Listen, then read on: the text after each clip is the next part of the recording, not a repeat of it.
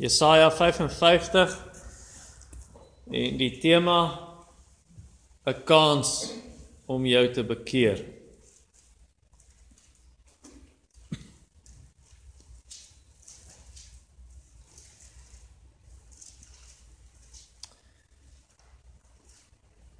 Kom ons maak ons harte stil. Hemelse Vader, U strek 'n hand uit aan sondaars. U strek 'n hand uit aan afgedwaaldes. U strek 'n hand uit aan u kinders. U deur staan oop. Eintlik die deur is heeltemal van die skeniere afgehaal. Daar's nie meer deur nie.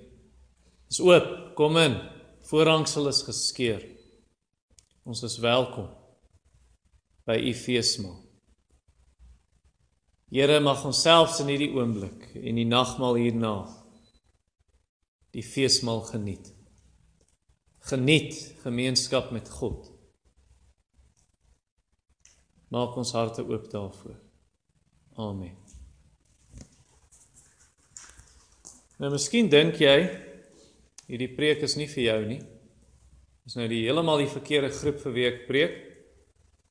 Uh ek moet hierdie seker gaan preek op 'n straathoek vir mense sê hier's 'n kans om jou te bekeer. Jy kan hierdie preek vanaand ignoreer as jy perfek is. Jy het nie meer sonde nie. Jy kan hierdie preek ignoreer as jy altyd naby die Here is en nooit wegdwaal nie. Ek het oor die afgelope paar maande besef. Ek dink die rede kom ek sê 'n paar maande, ons het 'n harde jaar gehad. Moeilike dinge in die kerk. Uh mense is oorlede, baie beproewings. En as jy deur en dis nie net die kerk die kerk in sy geheel maar ek dink ook individueel. Baie van ons het ons het beproewings deur gegaan en ek besef net meer en meer wanneer dit kom wanneer jy die goud in die vuur sit dan sien jy die onsuiverhede ek het dit in my eie hart gesien. Ek het dit in my gesin gesien. Ek het dit in ons gemeente gesien. En ek besef dis nie net die prostituie in hierdie omgewing of die dwelmhandelaars of iemand barbare ver weg op 'n eiland elders wat die Here se hulp nodig het. Ons het dit nodig. Ons het dit bitter nodig die Here se ingrype. En dis tyd dat ons as 'n gemeente en ons as individue hier vanaand ons hand in eie boesem steek en voor ons eie deur sal vee.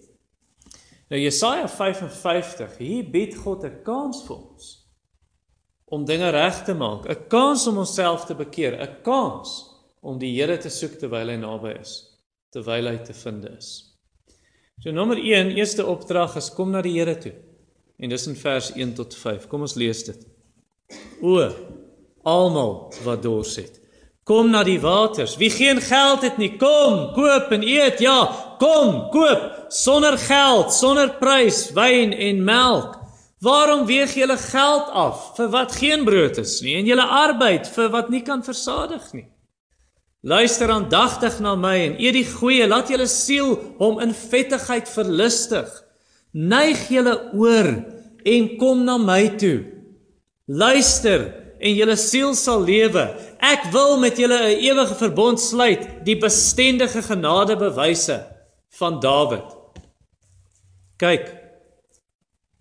Ek het hom tot 'n getuie van die volke gemaak, tot 'n vors en 'n gebieder van die nasies.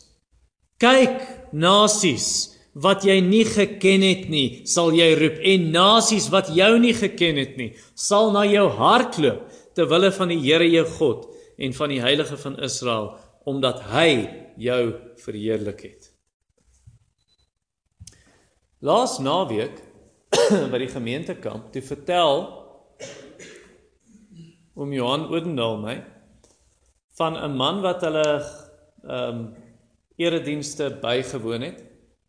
Maar hy's 'n hy's 'n satanis. Hulle is gedwing om daar te wees. Dit is eintlik soos 'n kom ons sê soos 'n rehabilitasiesentrum en toe moes al hierdie ouens nou kom. En hy sê terwyl hy preek, sit hierdie ou so reg voor voorste bank met sy arm so gevou. En dan dan lag hy so vir oom Johan terwyl hy preek.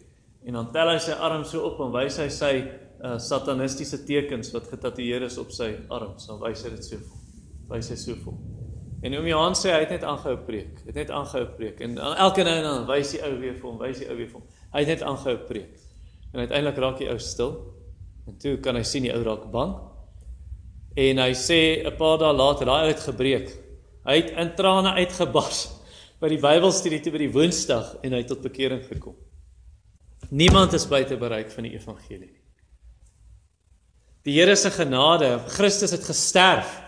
Die Messias het gesterf in Jesaja 53, sodat in Jesaja 54 hy ons deel van sy nuwe volk kan maak, sodat in Jesaja 55 die manier hoe dit gebeur is die evangelie word verkondig. Hulle moet die evangelie hoor.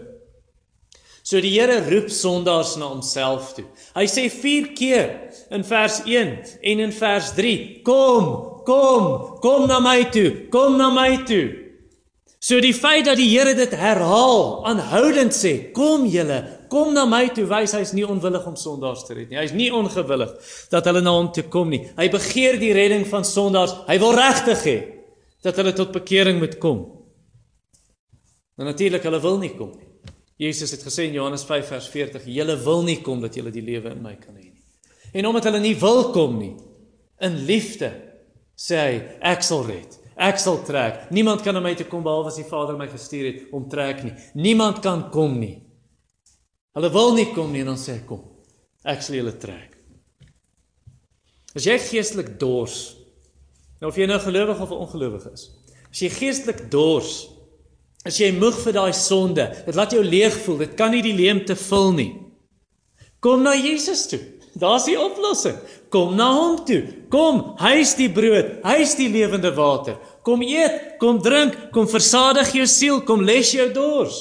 Johannes 4 vers 14 sê Jesus, vir daai Samaritaanse vrou as jy van hierdie water drink sal jy nooit weer dors word nie. Dit gaan in jou word 'n fontein van lewende water wat uit jou binneste vloei, selfs in Johannes 7. So nou is die bron van hierdie water binne jou, die fontein, want dit is Christus in ons, die hoop van heerlikheid. Ek meen, hoe kan jy nie dors wees nie? Hoe kan jy nie 'n begeerte na Christus hê as jy gesien het wie hy is nie? As jy sien hy's heilig, hy's uniek, daar's niemand soos Jesus Christus nie. Hy's voortreffliker as alles en almal. In Engels the supremacy of Christ. Hy's verhewe. Hy's glansryk, hy's helderder as 10000 sonne. Hy's skoner as 'n kombinasie van die mooiste sonsondergange wat jy in jou lewe gesien het, 'n magtige oseaan, die massiewe berge, koel bergstrome, lieflike musiek, uh aangename geure, pragtige kleure en voëls en visse in die riwe van die oseaan. Hy's goed, hy's genadig, hy's liefdevol, soveel so dat hy sy laaste asem sal gee vir sy vyande. Hy's ewig. Jesus Christus het nie 'n begin of 'n einde nie. En dit uh is nie net met betrekking tot tyd nie. Hy begin nêrens, hy eindig nêrens, maar ook met betrekking tot omvang. Jesus begin nêrens, sy grootte. Hy begin nêrens, hy eindig nêrens. Hy's wyser as al die wysheid van China en Egipte en al die die die ganse mensdom, die ganse geskiedenis. Hy's almagtig sodat deur sy woord hy wêrelde tot stand bring met die asem van sy mond, triljoene mal triljoene sterre en sterrestelsels. Hy's onveranderlik in sy wese, in sy persoon, in sy karakter, in sy beloftes, in sy woord.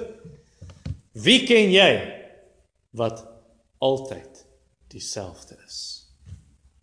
Ek sê my vrou is konstant. Ek sê dit gereeld vir jou. Maar self sy ons is veranderlik. Jesus nie. Die mens verander, maar Jesus nooit. Hy's regverdig sodat hy nog nooit, nog nooit vir 'n millisekonde, 'n nanosekonde iets verkeerd gesê, gedink, gedoen, gevoel, begeer, besluit het nie.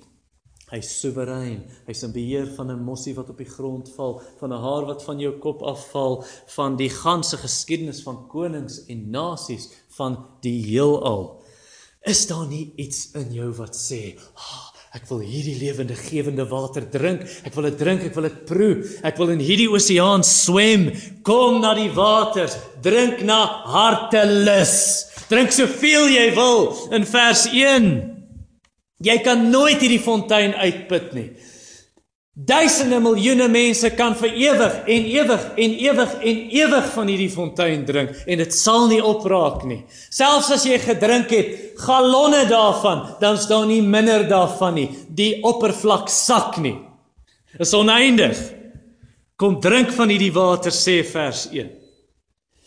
Nou wat as iemand sê maar ek's nie dors daarvoor nie? Nou kom ek antwoord die vraag met 'n vraag. Wat as iemand vir dae in 'n woestyn is in die Namib of in die Kalahari? En hy kom by 'n oase. Hy het niks water gehad tot dan. Hy kom by 'n oase en sê, "Wag, ek's nie lus vir die water." Dan sterf jy. Sonder water sterf jy. Sonder die lewegewende water van Jesus Christus en die Heilige Gees sterf jy. Nou, hoe kry jy die lewende water? Daar's niks wat jy kan doen om dit te koop of te verdien nie. Dis te duur. Ons het nie die vermoëns nie, ons het nie die rykdom om hierdie lewegewende water te koop nie. Maar iemand het dit vir jou gekoop. In hoofstuk 53. Jesus het dit gekoop vir ons toe hy aan die kruis gesterf het. So ontvang dit. Kom met 'n oop hand, ontvang dit gratis. Dis verniet, sonder geld, sonder prys. Sê vers 1, ontvang dit net. Deur die geloof, die genadegawe van God is die ewige lewe in Christus Jesus ons Here. As jy dit wil koop by God, sal hy dit nie vir jou gee nie. Want dit is 'n klap in sy gesig. Om te sê wat Jesus aan die kruis gedoen het is nie genoeg nie. Ek moet iets byvoeg. Of daardeur sê jy as jy dit wil koop, sê jy maar dis eintlik as Jesus se kruisdood nie waardevol nie want ek kan met my stinkgeregtigheid en met my vuil goeie werke wat gemeng is, my substandaard goeie werke gemeng met sonde, kan ek dit koop. Kan dit nie koop nie. Om hierdie lewe lewende water te kry, jy moet besef jy's arm, jy's geestelik arm. Salig is die wat arm van gees is. Wat besef jy kan niks doen nie. Jy kan niks bring vir die Here nie. Nothing in my hand I bring, simply to thy cross I cling. Nog gebede, nog geween kan my red, Heer, U alleen. God het dit so bewerk as prins. Hy het as prins dit so ontwerp dat ons dit nie kan koop nie, sodat niemand kan roem nie. Sodat niemand kan sê dit was ek nie. Sodat niemand kan sê, weet jy hoekom het ek die hemel gemis? Ek het die hemel gemis want dit is net vir die rykes en vir die elite. Hulle kon dit bekostig, ek kon nie. Nee, nee, nee. Almal is welkom by hierdie feesmaal van verlossing. Daar's geen beperking nie. Eet soveel jy wil, drink soveel jy wil, geniet skep soveel jy wil en jy sal nie, jy sal nie wil ophou eet as jy eers gesmaak het van hierdie warm brood, van hierdie koel waters, die lewegewende waters van die nuwe wyn van die soet melk van Jesus Christus. Soos vers 1 sê, kom, wyn en melk is hier. Leksheid. En hoekom wil jy jou siel versadig met dinge wat nie kan nie? Hoekom wil jy sê ek wil lewe vir geld, ek wil lewe vir drank, ek wil lewe vir kos en vir oefening en vir seks en vir my eie liggaam en vir mense en vir vriende en ek wil net liefde. Ek wil versadiging vind in liefde. Liefde, mense se liefde of ek die huwelik. As ek net getroud kan wees of as ek net geskei kan wees en nie meer daai vrou het of daai man het nie of net kinders. Ek wil kinders hê. OK, nou, nou Al daai dinge is nie noodwendig verkeerd om 'n begeerte te hê nie, maar maar dit kan nie jou jou doel wees in die lewe nie. Men kan jy vir ewig kan jy vir ewig jou siel versadig, jou lees siel, jou hopelose siel vul met hierdie dinge. Dit kan nie geluk bring nie. Jesus het dit vir die Samaritaanse vrou gesê. Jy soek een man na die ander. En kom drink by hierdie water wat ek jou sal gee. Dit sal jou dors les. En Salomo het probeer een vrou en nog 'n vrou en nog 'n vrou en nog 'n vrou en nog geld en nog geld en Hy sê dit in Prediker 2. Ek het my hart getoets met plesier. Versadig nie. Eers as jy die woord hoor, na die woord luister, na die evangelie, dan sal jou siel rus. Want vers 2 sê, "Hoekom weeg jy geld af vir dit wat geen brood is en jy arbei vir dit wat nie kan versadig nie?" Nee, moenie daar gaan nie. Res van vers 2: "Luister aandagtig na my." So luister na Christus, na sy woord. Dit gaan versadig. Dit gaan jou vul. Jesus is beter as die beste bord boerekos. Beter as dros jou ma se kos. Hey, hy's beter as dit. Hy doen jou geestelik goed. Hy vul jou, hy versadig jou, hy gee lewe. Vers 2 sê dit. Middel van die vers, luister aandagtig na my, daai woord, eer die goeie. En dan hierdie kos is nie net om jou te vul nie. Ek ken 'n ou. Hy beskou eet as 'n noodsaaklikheid. In Engels a necessary evil. Jy moet net eet om te oorleef. Hy's nie 'n ou wat, "Hey, nooi ons vir eet, ons gaan lekker braai." Ons As jy nie dankbaar, Jesus, hy is hierdie kos, hy's hierdie brood wat jou voed, wat jou lewe gee, maar is nie net vir lewe gee nie. Dis vir lekker ook. Jy weet mos jy ma sê jy eet nou net aan die lekker agter die lekker aan. Hoe dan hoekom anders moet ek eet? Wil mos agter die lekker aan hier. Dis lekker. En Jesus geestelik, hy hy wil hê jy moet hom geniet soos ryk kos, soos goeie kos, soos vullet steak.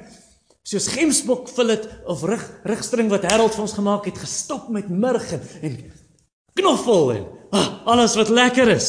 In vers 2 sien jy aan die einde, hy sê jou siel sal hom in vettigheid verlustig in ryk luukse kos. Thy loving kindness is better than life. Verlustig jou in die Here en hy sal jou gee die begeerte van jou hart. Nou hoe doen jy hierdie dinge? Wil jy neig jou oor? Jy maak jou hand so agter die ore bakkie. Jy luister na sy woord. Jy luister na sy woord dat jou siel lewe vers 3. Neig julle oor, kom na my toe luister en julle siel sal lewe. Geloof kom deur die gehoor en wat ons hoor is die woord van Christus. En as jy hierdie hierdie woord van die evangelie ontvang, dan sal die Here 'n onbreekbare verbond met jou maak. 'n Verbond kinders is net 'n baie spesiale belofte. Soos 'n onbreekbare verbond om te wys jy's my kind. En dit sê vers 3. Uh ek wil met julle ewige verbond sluit, die bestendige genadebewyse van Dawid. So dis 'n verbond hierdie dat God se ewige liefde na jou toe sal kom deur Dawid. Nou dis nie koning Dawid nie, hierdie moet praat van die seun van Dawid, die Messias, Christus. En dit sien ons in Psalm 89. Jy kan dit self gaan lees by die huis. Lees uit die Psalm en sien jy daai bestendige, daai standvaste belofte aan Dawid en dit eintlik praat dit van Christus. So deur die kruis wat die Here doen as hy getuig wat Jesus doen. Onthou hy is die Messias. Toe hy aan die kruis sterf, hier die nagmaal gedek vir ons. Daai prentjie, bloed het gestort, sy liggaam is gebreek, daar hang hy en dit was 'n getuienis om te getuig van God se ewige liefde vir ons. Dis wat hy bedoel daarso wanneer hy sê in vers 4, ek het hom tot getuie van die volke gemaak. Christus, Dawid, seun van Dawid tot 'n vors en gebieder van die nasies. So hy's die bevelvoerder van die nasies. Hy's die leier wat die nasies bring na die Vader toe, wat die nasies bring na God toe. Hy lei hulle soontoe. Nou in die Ou Testament het God net vir Israel geken as sy eie volk. Almal sê dit vir ons in hoofstuk 3 vers 2. Uit al die nasies het ek net julle geken as my volk. Maar nou in die Nuwe Testament, nou sê ek, nou roep ek almal. Ek roep die heidene. Ek roep die heidene om te kom, alle nasies. Ek het julle voorheen nie geken as my volk nie en julle het my nie geken as julle God nie. Sê vers 4 vir ons en of vers 5 ten minste.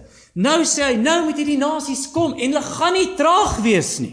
Want Israel was hardhorend en hardkoppig en hardnekkig. As die Here praat, luister hulle nie. Hy sê die nasies as ek roep, hardloop hulle. Hulle hardloop en sê, "Kom, ons gaan na die Here toe." Jesaja 2. Ons het gehoor sy woord gaan uit Jerusalem. Kom ons gaan hoor dit. Ons leer sy wet. In Sagaria 8, hulle gryp 10 mans, 10 mans 10 heidene gryp 'n Jood aan die slip van sy kleed en sê ons wil saam met jou gaan. Ons het gehoor van die Here julle God. Ons wil hom aanbid.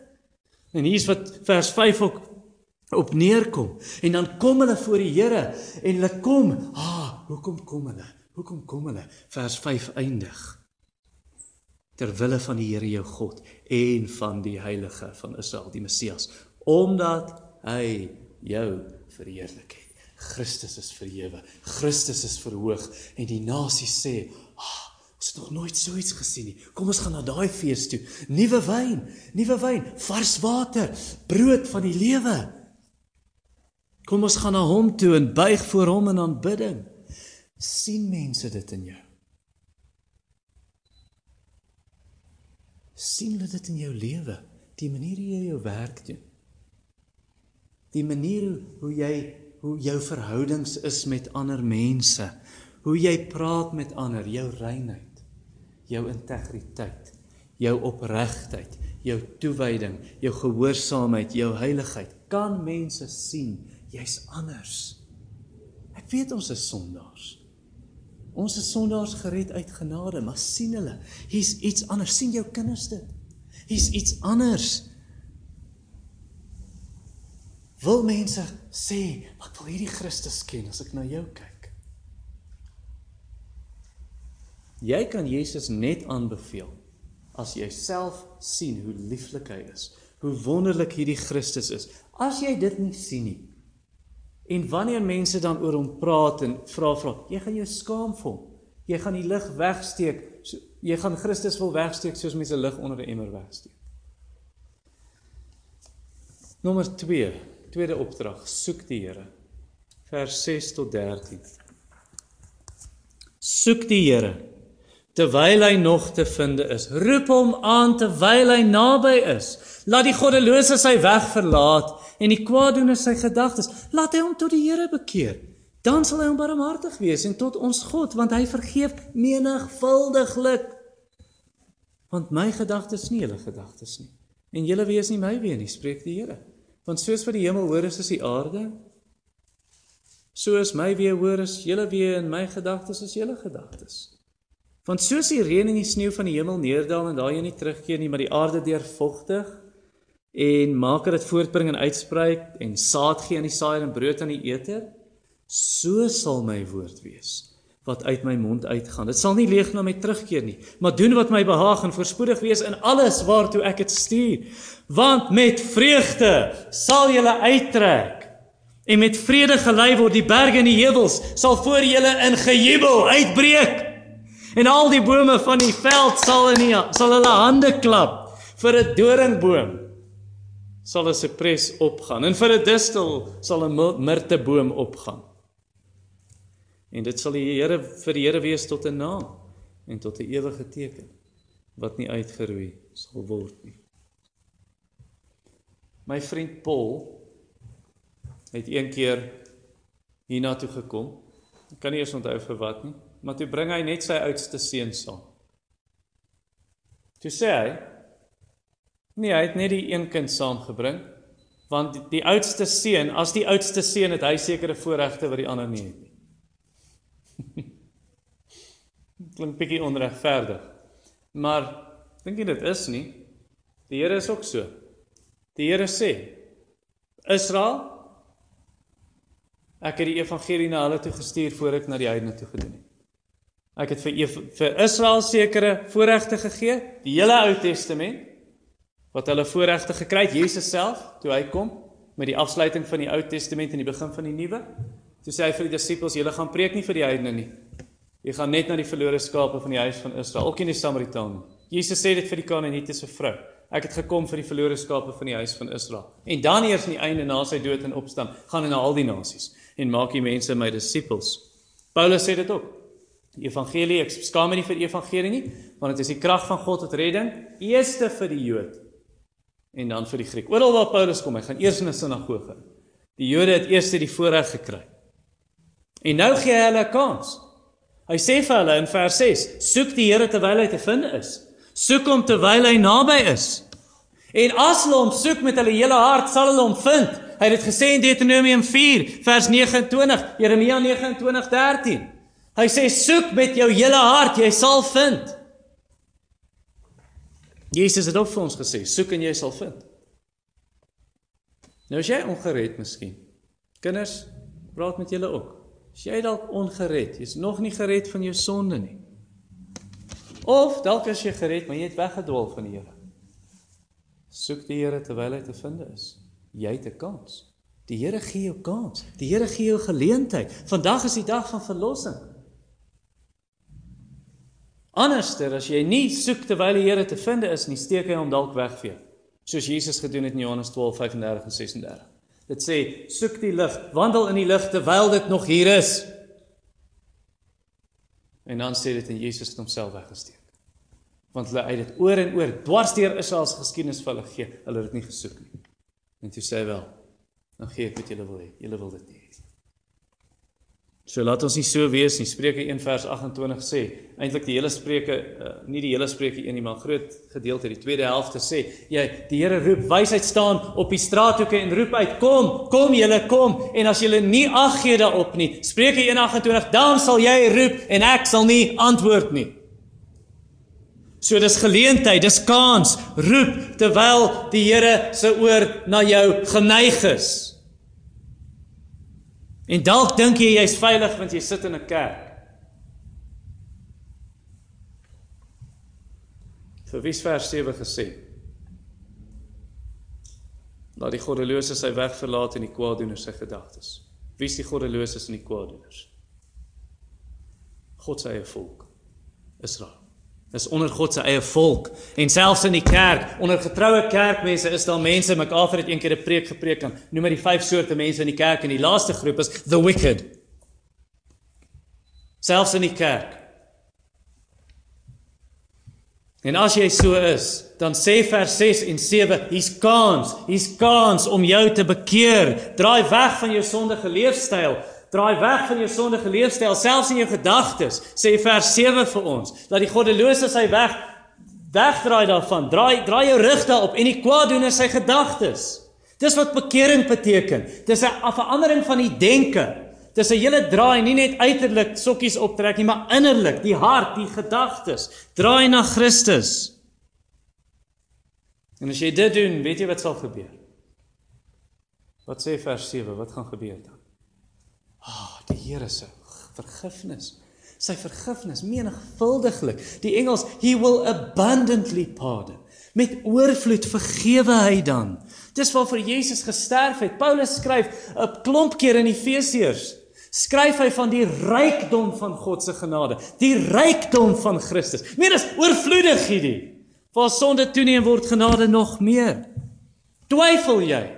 Dat God gewillig is om jou te red, om jou te vergewe, om jou te herstel. Moenie twyfel nie, man. God se gedagtes is nie so boos en sleg soos ons sin nie. Dis oneindig keer beter. Dis oneindig keer hoër as ons sin. Sê vers 8. My gedagtes nie julle gedagtes nie. Julle wees nie my wees nie. Vers 9 sê soos die aarde, hemel hoër is as die aarde, so is my gedagtes hoër as julle sin my wees. Hoër as julle wees.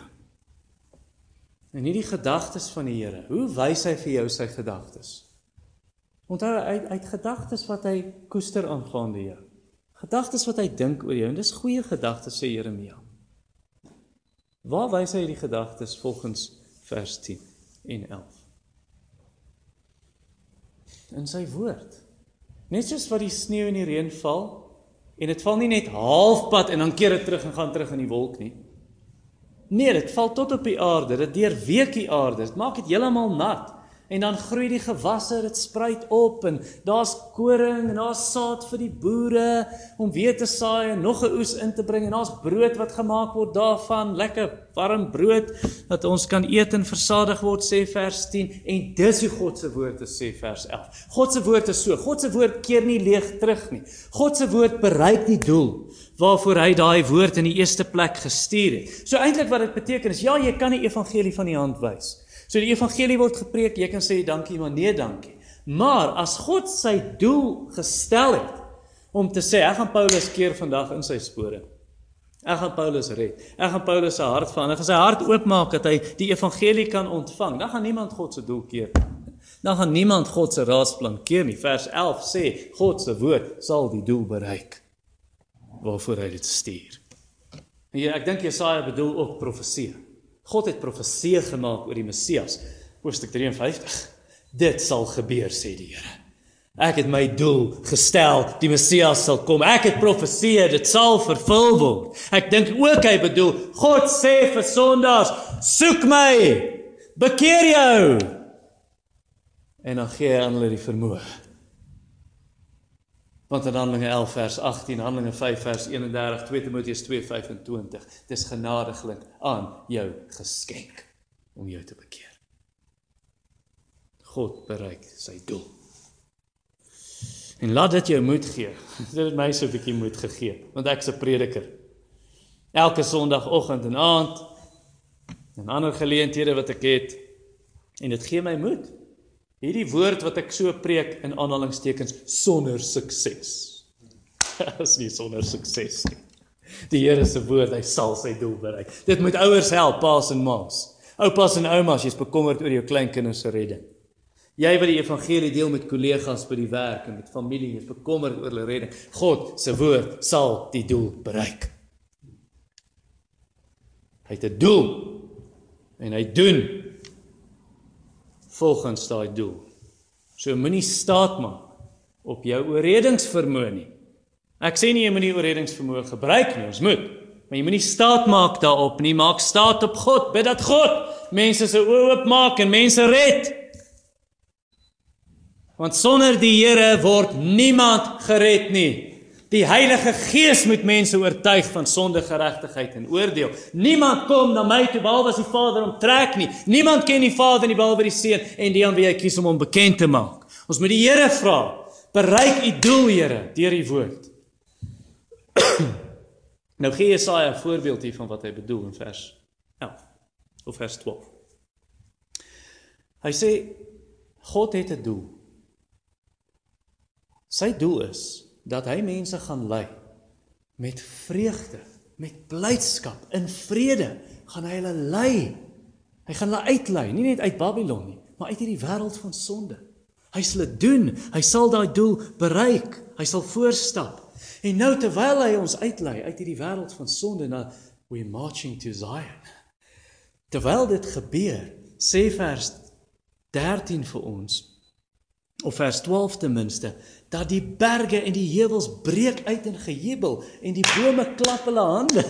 Jesus vreugde, die hele skepping is bly. Die hele skepping is bly want hier's nie meer 'n wêreld vol vervloeking nie, vers 13. Onthou jy die wêreld vol vervloeking, vervloek as jy die grond nou as gevolg van jou Adam. Nou gaan hier dorings en distels kom. Hier's nie meer dorings en distels nie. Vers 13 sê, in plaas van die doringboom, nou groei 'n sipres. In plaas van die distels, nou groei 'n mirteboom. En dis immer groen bome daai wat praat van lewe, aanhoudende voortdurende lewe. So God se doel is nie net om die individu te verander nie, wat ons gesien het kom, eet hierdie brood en drink hierdie water, is nie net die individu nie. God het 'n groter plan. Sy plan is om die hele skepping te herstel. Alles. Die skepping roep uit met reikhalsende verlange. Wanneer gaan die Here kom? Wanneer gaan hy hierdie gebroke skepping herstel? So God wat hy doen, hy maak nie net die sondaar beter nie. Hy maak nie net die skepping beter nie. Hy maak dit heeltemal nuut. Hy transformeer dit en sê, dis nie meer doringboom nie, dis nou 'n sipres. Nou wat is die rede vir hierdie transformasie? Hoekom doen hy dit? Vers 13 sê aan die einde, dit sal vir die Here wees tot 'n naam. Hy doen dit vir die eer van sy groot naam. Dis die einddoel van die evangelie wanneer die Here mense, wanneer hy ons vrede gee, wanneer hy ons blydskap gee, wanneer hy in ons werk en hy maak ons nuut. Sy doel is einde van vers 12 dat daar lofprysing sal wees. Einde van vers 13 dat hy 'n naam sal hê vir homself. En hierdie nuwe lewens wat ons het, die hele nuwe skepping. Vers 13 sê vir ons dit sal wees tot 'n ewige teken wat nie uitgeroei word nie. 'n Teken van wat? 'n Teken van God se groot verlossing, van sy groot liefde van sy groot genade dat hy die sonde oorwin het, dat hy die dood oorwin het. Die Here gee jou 'n kans, luister. Hy gee jou 'n kans vanaand om te deel in hierdie goedheid, om te deel in hierdie vreugde, om dit te kom geniet. Hoekom wag jy, man? Jy's nie waar jy moet wees met die Here nie. Jy sê ja, weet my lewe is net nie daar waar dit behoort te wees nie. Niemand van ons kan sê dis waar dit behoort te wees nie. Ons almal moet groei, jy's nie perfek nie. So hoekom nie vanaand kom en sê Here, ek wil hê. Wil hê dit moet meer wees soos Jesus my lewe. Die Here maak stukkende lewens reg. Dis hoekom hy gekom het. So hoekom nie vanaand kom en sê dat ons dinge met die Here regmaak. As jy nie gered is nie, kom. As jy gered is, kom. As jy afgedwaal het, kom. Moenie dom wees nie. Moenie dink jy gaan dit later doen nie. Vers 6 sê terwyl jy nog kans het, terwyl die Here naby is en te vinde is. Jy weet nie of hy later gaan wees nie. Jy weet sê nie gaan dit later. Jy weet nie gaan daar later wees nie. Moenie dink die Here sien nie wat jy in die geheim doen nie. Moenie dink hy sien nie wat jy in die geheim dink nie. Vers 7 sê hy ken jou gedagtes. Asof jy gaan wegkom. Erken dit jou skuld. Maak nie saak waar jy is in jou lewe geestelik nie. Selfs as jy op 'n goeie plek sê dit Here, wil nog vorder. Erken dit jou skuld. Kom bely dit en sê, Here, maak dit reg. Maak dit reg. Ek het probeer, ek kan nie. En hy sal jou vergewe. Vers 7 sê, "Jy wil abundantly pardon, menigvuldiglik vergewe." En jy weet, ek ek sê dit duidelik vir jou. Ek bedoel nie net die ongelowiges nie, ek bedoel gelowiges.